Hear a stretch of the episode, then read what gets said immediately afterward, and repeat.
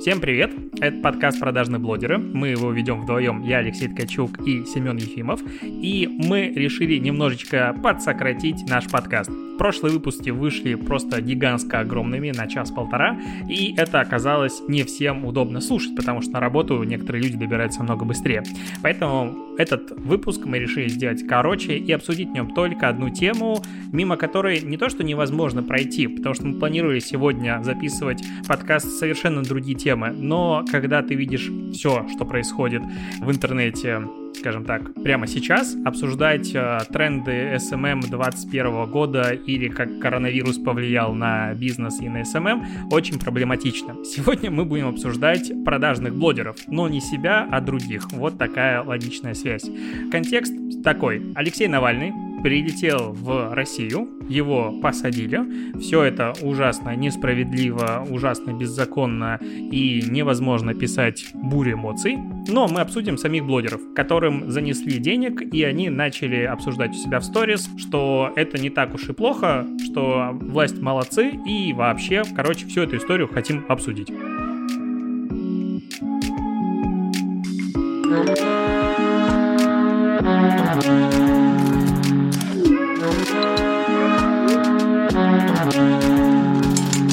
Я думаю, мы сейчас поставим несколько вставок из сторис, которые были у блогеров, чтобы люди, которые, допустим, не в контексте тебя поняли, о чем речь. И вот сейчас будет первый из них. Что Запад уже отреагировал на задержание Навального и планирует ввести новые санкции. Я почему-то не удивлена. Вообще великий патриотизм это знать, что тебя арестуют, из-за этого поднимется кипиш, но потом все равно вернуться, чтобы твою страну вновь засыпали санкциями. Ну, а сейчас будет вторая. Вот уже отреагировал на задержание Навального и планирует ввести новые санкции. Я, конечно, с него в шоке. Зная же то, что его арестуют и будет кипиш, все равно прилетел, и теперь Россию просто завалят санкциями, просто патриот. Зачем это делаю? Для того, чтобы показать однотипность э, рекламных интеграций в сторис. Скажем так, когда что-то происходит массово и одновременно, в случайность поверить очень сложно. У меня такой вопрос к тебе. Как ты думаешь, насколько это эффективно? Ну, скорее всего, эффективно с точки зрения того, кто это размещает. Ну, то есть задача у человека, который изначально пришел за подобными, так скажем, посевами, она какая, да, освоить бюджеты. То есть чаще всего, в моем понимании, люди, которые занимаются подобным, они просто осваивают деньги, которые им выделяются, и все. И, как правило, скорее всего, никакую статистику охватов, просмотров и всего остального у них даже и не смотрят. И чаще всего это происходит в формате того, что есть некий человек, который занимается, так скажем, посевами, он просто приходит в агентство и запрашивает у них, так скажем, медиакиты, всех блогеров, которые есть, так скажем, у того или иного агентства, да. Ну и судя по тому, что мы видим, что размещения все были у ребят, которые подписаны на два агентства, это, господи, как оно, Wow Media, по-моему, называется, и Vilgem, два агентства, и все блогеры, которые выкладывали эти сторис, они по удивительному совпадению почему-то аккаунтятся именно менеджерами этих двух агентств. Приходят в такие агентства, и просто запрашивают этот большой список блогеров, которые есть, которые готовы сейчас работать, там, скажем, с политической рекламой, и просто их берут массово. Скорее всего, вероятно, здесь еще, может быть, присутствуют какие-то даже откаты, возможно, здесь присутствуют какие-то скидки. То есть человек, который первым делом зарабатывает на просто посевах, он, скорее всего, еще зарабатывает и на том, что, возможно, у него есть некая договоренность с агентством, если он выкупает, допустим, сразу же пул там от 20, 30 и, и более блогеров. Но я думаю, что, скорее всего, то, что мы видели сегодня в интернете, точнее в Инстаграме, да, то, как начали блогеры об этом высказываться и выкладывать, это лишь малая часть того, что мы заметили. На самом-то деле таких блогеров намного больше, и, скорее всего, кстати, знаешь, по какой причине мы их не заметили? По причине того, что, как правило, если ты посмотришь внимательно на самих этих блогеров, это либо большие блогеры, но никому не известные. Как я определяю известность или неизвестность? Очень легко. Ты заходишь в профиль этого блогера и смотришь, сколько на него подписано твоих друзей. Вот ты заходишь, например, не знаю, к Вилсакому, например, да, там ты видишь, что твои друзья подписаны. Ты понимаешь, что это, скорее всего, живой блогер, который более-менее популярный. Ты заходишь, там, не знаю, к Алексею Пивовару, например, ты смотришь, что на редакцию подписано там большое количество твоих друзей. И после этого ты заходишь в профиль, вот а, я сегодня просто это все проверял, по крайней мере, я проверяю таким образом. Кому я не заходил, буквально там один, может быть, мой друг подписан, а не огромное количество. И это о чем говорит? О том, что, скорее всего, он больше не мой друг или не моя подруга. Все, я удаляю их из друзей, я больше с ними не хочу иметь вообще ничего общего. Это официально теперь это мои злейшие враги. И второй вариант, почему так может происходить, мы об этом говорили, если ты вспомнишь и вернешься к первым выпускам нашего подкаста, это те самые гивы. То есть это те самые блогеры, которые так или иначе развивали свои аккаунты до миллионов подписчиков с помощью этих гивов. Поэтому на них вроде подписано огромное количество людей, но о них не знает примерно никто. Вот и все. С одной стороны, я с тобой согласен, что это блогеры-миллионники, которых никто не знает, и они как бы с дивов а, собрали свою аудиторию. С другой стороны, опять же, помню, возвращаясь к нашим прошлым подкастам, твои друзья представляют собой зачастую узкую тусовочку digital-специалистов и вообще первооткрывателей технологий. Возможно, они будут не совсем репрезентативны с точки зрения оценки, опять же, известности этих блогеров. То есть есть, ну, как бы такое в теории мнение. Но э, мне еще кажется, что часть блогеров могла просто испугаться и успеть поудалять э, сторис. Э, ну, то есть, как только они увидели, что опять начинается эта вот история, они поудаляли сторис, и как бы, а что им предъявишь? Рекламу разместили? Разместили. Ты удалил? Ну, как бы не судьба, что в суд пойдешь жаловаться, как бы, ну, определенно нет. Поэтому мне кажется, что кто-то просто мог поскрывать, поудалять сторис после какого-то негатива, ну, а остальная часть будет, конечно же, доказывать, что это их просто мнение. Но вообще, последняя рекламная кампания по поводу возвращения Навального, на мой взгляд, она самая умная относительно всех предыдущих. Потому что здесь напрямую особо ничего как бы тебе не говорят. По-моему, было две истории, в которых блогер говорит о том, что Навальный прилетел, его типа посадили, потому что другого варианта нет, и, соответственно, теперь будут санкции. И обращаются, опять же, к человеку. То есть, если рассматривать этот подход с точки зрения маркетинга, говорят не о последствиях каких угодно, а о том, что вот ты конкретный человек, санкции будут на Россию, соответственно, он виноват в том, что ты будешь жить хуже. Как бы такая логическая связь простраивается и обращается к конкретному человеку. А остальные блогеры, ну, просто сомневаются. Кто-то говорит, что это не слишком было и большое событие, кто-то говорит о том, что там по делам и все остальное. Нет вот прямой как бы агитации, как это было, к примеру, во время поправок Конституцию. Типа иди, голосуй, вообще поправки классные. И мне кажется, как будто либо пиарщика сменили, либо поумнели. И компания более красивая, если так можно выразиться. Слушай, я с тобой не соглашусь, потому что мне кажется, что мы немножко разные вещи сравниваем, точнее, ты сравниваешь, потому что одно дело, когда ты говоришь про поправки к Конституцию, и эта история, она такая, знаешь, довольно обезличная. У тебя здесь нету конкретного человека, благодаря которому твоя жизнь станет хуже. Тут есть просто какое-то мероприятие условное, и это никак нельзя сравнивать э, с конкретным человеком, из которого, по сути, сейчас, в моем понимании, просто делают козла отпущения. И я точно не соглашусь с тем, что люди, которые этим занимаются, стали умнее, мне кажется, что просто на это реагируем более остро, нежели раньше. И с каждым таким разом, с каждой такой рекламой и, точнее, с каждым таким инфоповодом, который пытаются таким образом отработать, у людей все больше и больше вырабатывается просто стойкий иммунитет на вот это говнишко, так скажем, которое льется от блогеров отовсюду. У меня, скорее всего, здесь, знаешь, какой вопрос появляется? А припоминают ли, на твой взгляд, блогерам все вот такие зашквары? Потому что вспомни, сколько у нас было историй, когда блогеры рекламировали Конституцию, да? Мне, если не ошибаюсь, вспоминается та самая татарка, по-моему, она рекламировала точно. Вроде как прошло какое-то время, и все про это забыли, и она точно так же опять успешно размещает рекламу, и вроде всем, в принципе, это все равно. Вот не создается ли у тебя ощущение, что Здесь история повторится. И здесь расчет только чисто на это, что блогеров используют как подстилку, блогеры сейчас э, выскажут свое, так скажем, проплаченное мнение, за которое им заплатили, занесли денежку. И блогеры понимают, и те люди, которые покупают эти размещения блогеров, что пройдет там 2-3 месяца после 23 января, и про это все, в принципе, забудут. И все пойдет, как всегда, по накатанным рельсам, и ничего особо не поменяется. До следующего такого же, так скажем, громкого инфоповода. Ты можешь вспомнить, кто из блогеров рекламировал поправки в Конституцию? Кого хейтить? Ну вот мне вспоминается только Татарка, точно сразу же. Бузова рекламировала, Айза рекламировала, Стас Михайлов, Плюшкин. Ну, помнишь, это вообще абсурднейшая реклама, которую все обсуждали. А я просто так вот нашел тут пару статей и смотрю, кто вообще рекламировал. Рекламировала куча, там, Боня та же.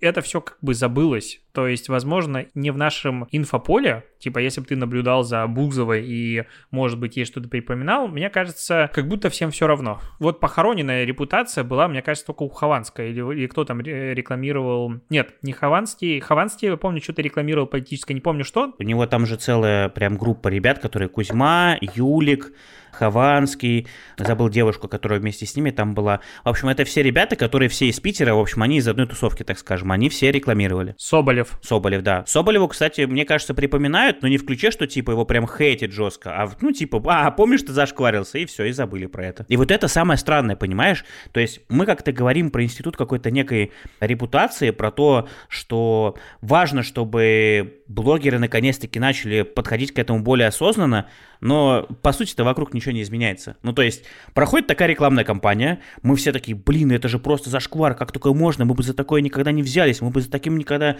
не стали работать, мы бы не взяли от них деньги, там все прочее. Все это заканчивается, проходит несколько месяцев, и все опять на круги своя возвращается, и всем вроде как это все равно, и так до новой рекламной кампании. Я и говорю, что приходим мы к тому, что получается, что из этого выигрывают все – блогер получил деньги на короткой дистанции, заработал и аудиторию свою особо не потерял, потому что это сторис, которая просто самоудалилась через 24 часа, да? В потоке инфополя, которое куча каналов, куча СМИ, куча других блогеров, о нем быстро забывают, потому что, опять же, это сторис. И проходит пару месяцев, и про это уже особо никто и не вспоминает. И ты правильно очень говоришь, что вот если сейчас сходу любого человека спросить, а ты вспомнишь, кто рекламировал последние поправки в Конституцию? Вот я реально не помню. Хотя я человек, который, в принципе, занимается... Ну, я привел пару пару примеров, но я понимаю, что их было-то намного больше по факту. И это, наверное, самое грустное-то и есть. Вот и все. Мне вот с этой точки зрения грустно. Я пытаюсь сейчас зайти в аккаунт э, какой-нибудь да, Вик у нее даже синяя галочка, 3,2 миллиона аудитории. Посмотреть на комментарии. Сколько вам заплатили за сторис? Но у нее вовлечение выросло, что я могу сказать. Хотя, я думаю, она чистит и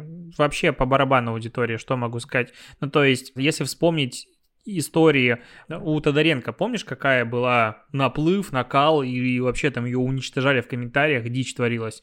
Здесь э, девчонка в сторис говорит о том, что вообще-то все это ок, и ничего такого. Все вот так вот. Момент забыли, что мы всегда за людей, мы всегда за народ. И тут я высказала свое мнение, которое я высказываю уже на протяжении года, что да, у меня есть такая рубрика новости, где я вам сообщаю факты в стране. Получается, если кто-то из вас не согласен с нашим мнением, то мы политические шлюхи, смешно, свобода слова, не слышали, я пропагандирую, нет, убиваю людей, наркоманка, рекламирую ставки и нагибаю своих людей в телеграм-каналах, почему-то с двумя М. Мне плевать на политику, я лишь вещаю, ваше дело слушать и не слушать. Так если тебе плевать на политику, так как... Зачем ты о ней говоришь? Много хейта говорит, она выпустила какой-то сторис, в котором она это рассказывает и дальше угорает, поэтому. И в контексте всего этого я хотел спросить, ты как человек, который последние полгода видел, что происходит в Беларуси. Вот скажи мне, пожалуйста, было ли у вас вообще что-то подобное? Ну, то есть, потому что я точно слышал истории, что были блогеры, которые синхронно замолчали. Давай вспомним про это, и, наверное, здесь еще стоит отметить феноменальное Макса Коржа, помнишь, да? Когда мы все вспомнили, что слово пацана можно редактировать. Вот, вот это все. Про Макса Коржа, на самом деле, я уверен, что он имел в виду другое, то есть он просто косноязычен. Короче, я думаю, что он хотел как лучше, то есть э, он ни в коем случае не продался и так далее. То есть хейт там такой его неправильно поняли. Да, ну мне кажется, его неправильно поняли, я его музыку не перестал слушать и по-прежнему очень уважаю как артиста. То есть я уверен, что там все норм. Но в Беларуси как бы блогеров как таковых мало, именно локальных. А те, что есть, э, ну в едином порыве они были все за перемены. Единственные, кто шкварились, насколько я помню, это звезды-селебы старой формации. То есть в Беларуси, в принципе, такой агро-бамонт, он существует, и там есть сестры Груздевы. Короче, имена которые я буду называть, в любом случае никому ничего не скажут, но они существуют. И они там участвовали, пару девчонок, этих сестер, они очень просто странные персонажи, и их позвал на интервью один из главных порталов, интернет-порталов Беларуси, они сидели с белорусским флагом, типа, как, как ты понимаешь, национальная символика часто выступает, ну не то что разделением, а показывает твою принадлежность какой-то из политических течений. И в Беларуси, соответственно, бело-красно-белый флаг — это за перемены, а классический национальный, ну, белорусский, который, к сожалению, остался пока, флаг, он, э, типа, государственная политика. И у меня, кстати, он висел магнитик на фоне какое-то время, я про него забыл, и у меня начали там в комментариях говорить, ты что? Там, типа, ебатька, ну, так их называют. Я батька, как бы. И они туда пришли с флагом, обмотались, им сидели, давали интервью. Какие они молодцы. То есть такое было, но в целом у этих людей не было репутации, от них никто ничего не ждал, и сказать, что были удивлены, ну нет, все там ок. То есть никого купить таких не удалось, только российских звезд. Потому что был большой клип, с которым приняли участие вообще там, типа, десяток э, забытых и незабытых хиркоров, в том числе «Любимую не отдают», насколько я помню, этот трек назывался, я думаю, мы его сейчас даже можем вставить.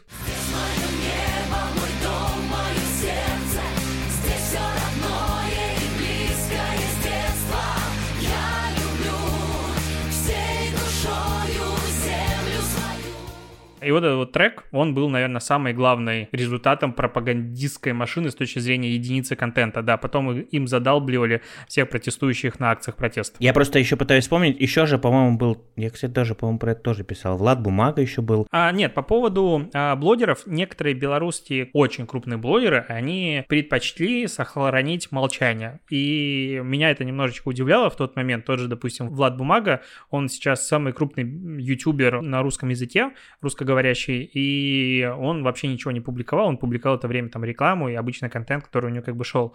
Чтобы описать, не знаю, потрясение, которое испытала вся страна в августе, я, ну, не знаю, то есть ни один белорус, с которым я общался, он не мог ничего делать там в течение недели в это время, то есть это был полный стоп всего. У некоторых продолжалось все в публичном поле и дальше, как бы без каких-то проблем. Насколько их обвинять в этом? Ну, наверное, я считаю, что надо, то есть когда происходят такие события, ты молчанием выбираешь свою сторону. Как бы такая мысль. Ну смотри, давай тогда, раз уж ты плавно подвел к этому, отвечая на мой вопрос, здесь возникает вопрос, а должны ли наши крупные блогеры, российские, да, допустим, в случае вот с подобными историями, массово выражать свою позицию, даже если они про политику никогда не писали. Могу привести пример. Вот мне сегодня, когда я выложил эти посты, люди начали писать в комментариях, мол, блин, что за фигня, типа канал ты что, скатился или что, ты продался, может взломали, типа ты никогда про политику вообще не писал, с чего вдруг ты вдруг об этом начал резко вдруг писать? Вот как ты считаешь, нужно ли блогерам, которые об этом, например, вообще никогда раньше не писали, писали, либо старались это там, не знаю, не замечать или игнорировать, или проходить мимо, или по разным, да, причинам там, нужно ли им об этом писать или нет. Потому что здесь очень тонкая грань. Есть те люди, которым за это заплатили, и которые сделали все под копирку, а есть те люди, у которых действительно от этого может бомбить, или которые могут с этого злиться, и которые могут тоже пойти об этом писать. И здесь как раз-таки их могут просто точно так же смешать, как и предыдущих блогеров, и обвинив вообще во всем, чем угодно. Вообще у нас сегодня культура обвинений, меня сегодня обвинили в том, что я нападаю на слабых в своем телеграм-канале из-за того, что я написал про миф о лучшем времени выхода поста. Типа я бью слабых и нативно рекламирую сервис, просто который я упомянул из-за того, что я графики показал.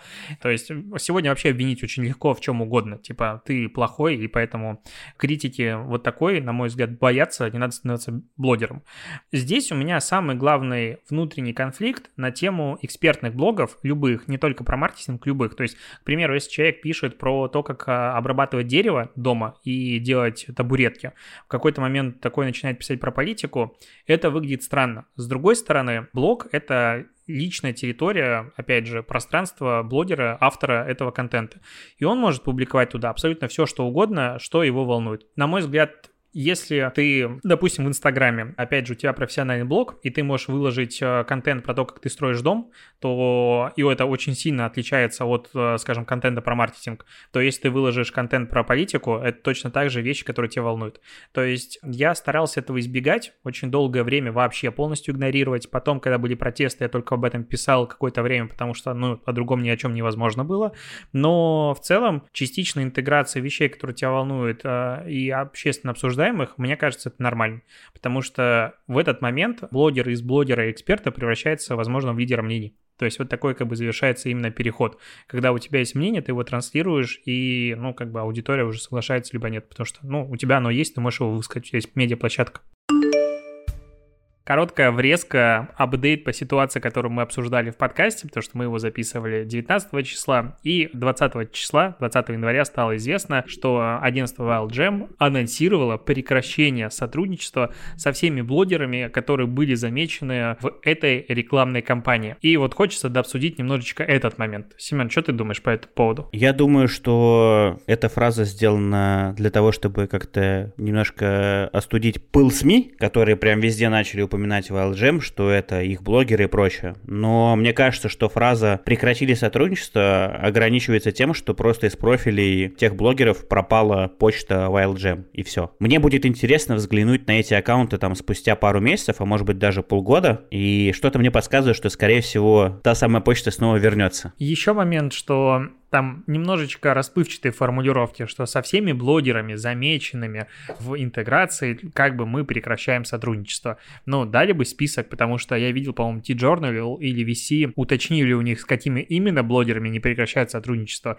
и список как бы не был предоставлен. То есть такие очень обтекаемые формулировки, и особенно учитывая тот факт, что в 2018 году WildGem, кстати, вот интересная разница в том, что в 2018 году, когда была реклама Собянина городских парков, и большое количество блогеров LGM это все дело рекламировали, в сторону агентства как бы, ну, не было вообще никакого хейта, я этого не помню, я даже забыл, что это именно их были блогеры. А в этом году очень много именно по поводу того, что это агентство, можно сказать, отвечает за подобную рекламу. Я тут, знаешь, хочу вспомнить тогда, раз уж мы говорим про то, что было в 2018 году, да, и, ну, казалось бы, это было давно, с одной стороны, ребята могут говорить, что ну, снова сказать, что это не они, и они в таком не участвуют. Но, как бы, если посмотреть даже список тех, кто рекламировал на тот момент парки и рассказывал, какие же они крутые, я не буду говорить про великолепную интеграцию видео Соболева, которому припоминают до сих пор, да, но я точно добавлю, что среди блогеров, которые это рекламировали, были такие ребята, как Макс Брандт, Тимур Сидельников, Костя Павлов, Дмитрий Масленников там и другие. И вот эти как минимум четыре человека, я не могу сказать, что они амбассадоры, но если зайти на сайт э, агентства, список блогеров, то они будут в топе. То есть, по сути, считается, что это топовые блогеры этого агентства. И это тоже дает повод подумать, ну, что не все на самом деле так чисто и гладко, как нам преподносят. И, наверное, еще один пример, который хочется привести, вот буквально вчера после того, как уже я написал о том, что WildGem прекратил сотрудничество с блогерами, да, которые были замечены в размещении политической рекламы, в Твиттере стали публиковаться очень странные твиты. Вот, например, я обратил внимание на твит Алексея Ковалева, в котором он показал, выложил переписку, переписку Ярослава с неизвестным человеком, который спрашивает его, мол, Ярослав, расскажите, как же, вы же брали до этого деньги у властей Подмосковья за размещение рекламы блогеров. Ну, Ярослав, естественно, сказал, что такого не было, на что его оппонент просто прислал ему скриншот тендера, и скриншот, я так понимаю, договора или что это. Ну, в общем, там скриншот чего-то, либо это акт, либо это договор, и там есть юридические адреса, и там написано ИП Андрей Ярослав Владимирович. Там указан адрес, его подпись и прочее. Ну, а Ярослав сказал, что это не его подпись, он ничего не понимает, и вообще это не он и так далее. То есть, с одной стороны, да, мы имеем человека, который вчера сказал, что мы не имеем к политической рекламе никакого отношения, но вместе с тем человека уже ловили на том, что в 2017 и 2018 году его агентство занималось размещением политической рекламы. То есть, с одной стороны, мне хочется верить, в то, что, ну, Ярослав прав, потому что мало кто знает, наверное, стоит осветить тот факт, что я у Ярослава работал еще в 12-13 годах, вот, еще до того, как он ушел работать в ВК, до того, как у него было агентство, и я, в принципе, в целом к нему очень хорошо отношусь. Поэтому мне вообще, в принципе, с трудом верится в то, что человек... Это все-таки рекламный рынок, где подобная ложь, она рано или поздно всплывает и становится явью. И мне очень не хочется верить в то, что человек вчера был не до конца честен, потому что если все это в конечном итоге всплывет, последствия для него и для его агентства будут просто катастрофическими, на мой взгляд. Может быть, у тебя другое мнение. Я всегда верю в хорошее, я всегда верю в людей и хочу на самом деле, чтобы все вокруг были классными, но когда некоторые блогеры проговаривают одни и те же тезисы, то возникают вопросики. Поэтому, как я уже говорил до этого в подкасте, если что-то выглядит и звучит как э, вранье, значит, это и будет враньем. И мне почему-то кажется, что здесь не все так чисто, как хочется показаться ребятам. И если раньше самого хейта в сторону Wild Jam не было в прошлых рекламных кампаниях, как раз-таки связанных с правительственными деньгами, то сейчас ситуация намного более жесткая, то есть, возможно, они привыкли к тому, что это прокатывает. И типа партии, которые действительно стали лучше, и Москва похорошела, это условно плюс-минус нормально рекламировать, ну то есть я на самом деле не вижу тут слишком большого зашквара. А вот э, говорить о том, что, ну, все, что мы обсуждали про Навального, это уже совсем другой уровень. Тем более на фоне выхода фильма, которым все мы посмотрели, и там уже больше 26 миллионов просмотров, это все смешалось в кучу, и это накладывает очень большой отпечаток на судьбу Дримхауса, их ТикТок-хауса, и растущего бизнеса именно в ТикТоке. Мне кажется, именно из-за этого есть такое большое количество телодвижений с их э, стороны, что как бы нет, это все плохо, и вообще мы вот типа отказываемся от сотрудничества.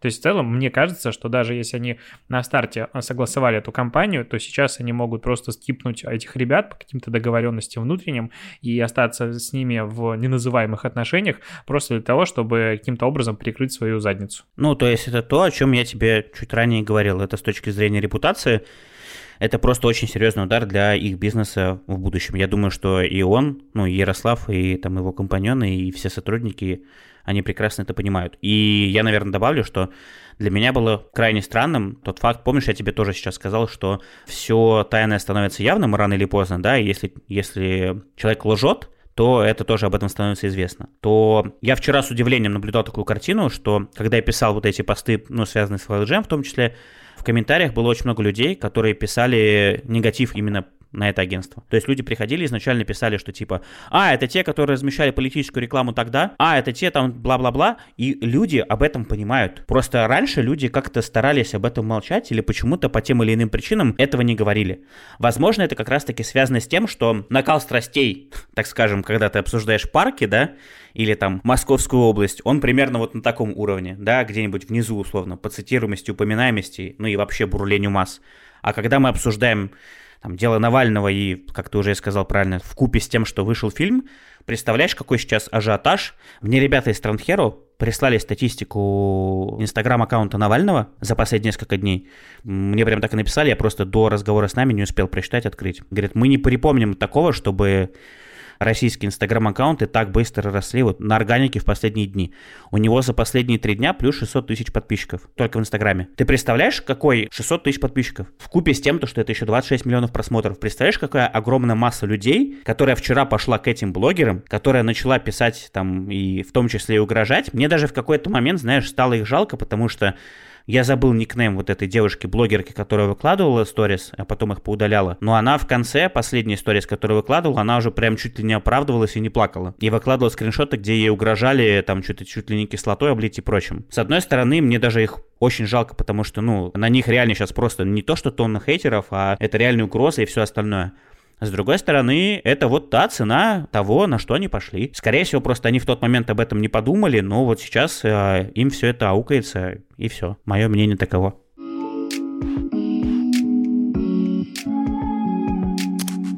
Я думаю, на этом подкаст будем заканчивать, потому что тема больная, она волнует каждого специалиста, и я надеюсь, что ни один из людей, который слушает наш подкаст, не хотел сказать, ну подождите, это же деньги, и это хорошие деньги, и этим можно заниматься.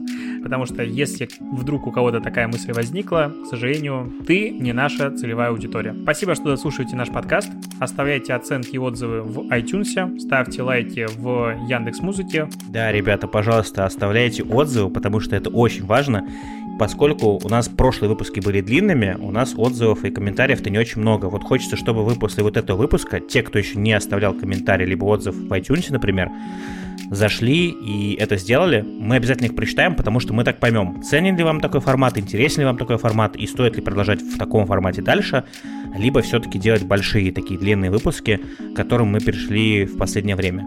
Вы можете это сделать как в iTunes, так и у нас в телеграм-канале в комментариях.